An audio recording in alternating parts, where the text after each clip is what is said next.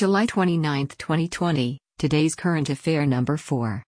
Archana or named by UN chief to new advisory group.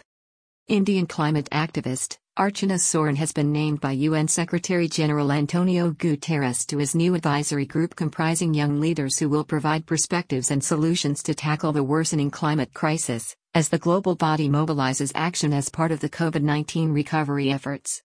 Archana Soreng joins six other young climate leaders from around the world who have been named by UN Secretary General Antonio Guterres to his new Youth Advisory Group on Climate Change. Archana is experienced in advocacy and research, and she is working to document, preserve, and promote traditional knowledge and cultural practices of indigenous communities. About Secretary General's Youth Advisory Group the members of the Secretary General's Youth Advisory Group on Climate Change represent the diverse voices of young people from all regions as well as small island states. They will offer perspectives and solutions on climate change, from science to community mobilization, from entrepreneurship to politics, and from industry to conservation.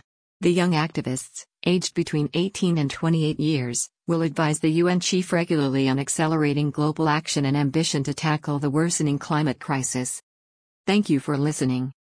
For more, you can visit our website adda247.com or download the app Adda247.